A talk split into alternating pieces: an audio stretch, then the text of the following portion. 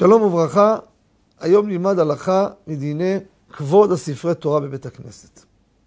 בית הכנסת תרמו, קנו כמה ספרי תורה, השאילו לבית הכנסת כמה ספרים כמצוי, והגבאי, או רב בית הכנסת, יודע שם ספר תורה, קיבלו מה זה מהודר, כתב מיוחד, ירא שמיים, ממש, טבל, כל, איך אמר לי איזה סופר בבדיחותא?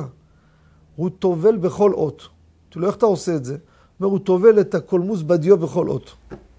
אבל פה היה עם כל ההידורים. השאלה היא, האם אנחנו יכולים באמת אה, להוציא רק את המהודר, מדי פעם להוציא את האחרים? שהרי קריאת התורה בהידור. רבותיי, כתוב בדברי רבותינו הפוסקים, תשמעו טוב, מי שעושה דבר כזה, הוא מבזה ופוגע בכבוד הספרי תורה. מדוע? זה כבוד שהספר הזה לא יקראו בו. ואם תגיד לי, זה אלי וענווהו? אני רוצה ספר תורה מהודר. הוא אומר, זה אלי וענווהו, שאתה קורא ומכבד את כל הספרי תורה. זה אלי וענווהו. לא זה אלי וענווהו שאתה מכבד אחד ופוגע בכל השאר. לכן עושים תורנות. לא משנה מהודר, עיקר כשרים כמובן. ההוא פחות, בקושי, הוא כשר? הוא כשר. נכנס לתורנות.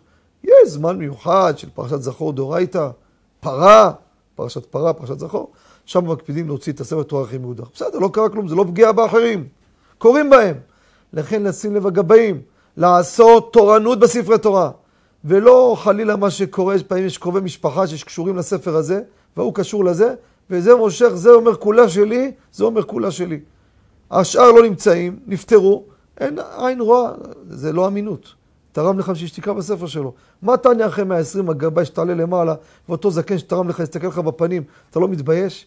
את כל הפנסיה שלי שמתי, אתה מוציא אותו רק בשמחת תורה, שזרקו עליו סוכריות, מה תענה לו? אם הייתי יודע ככה, לא, יגיד לך, לא הייתי תורם לך.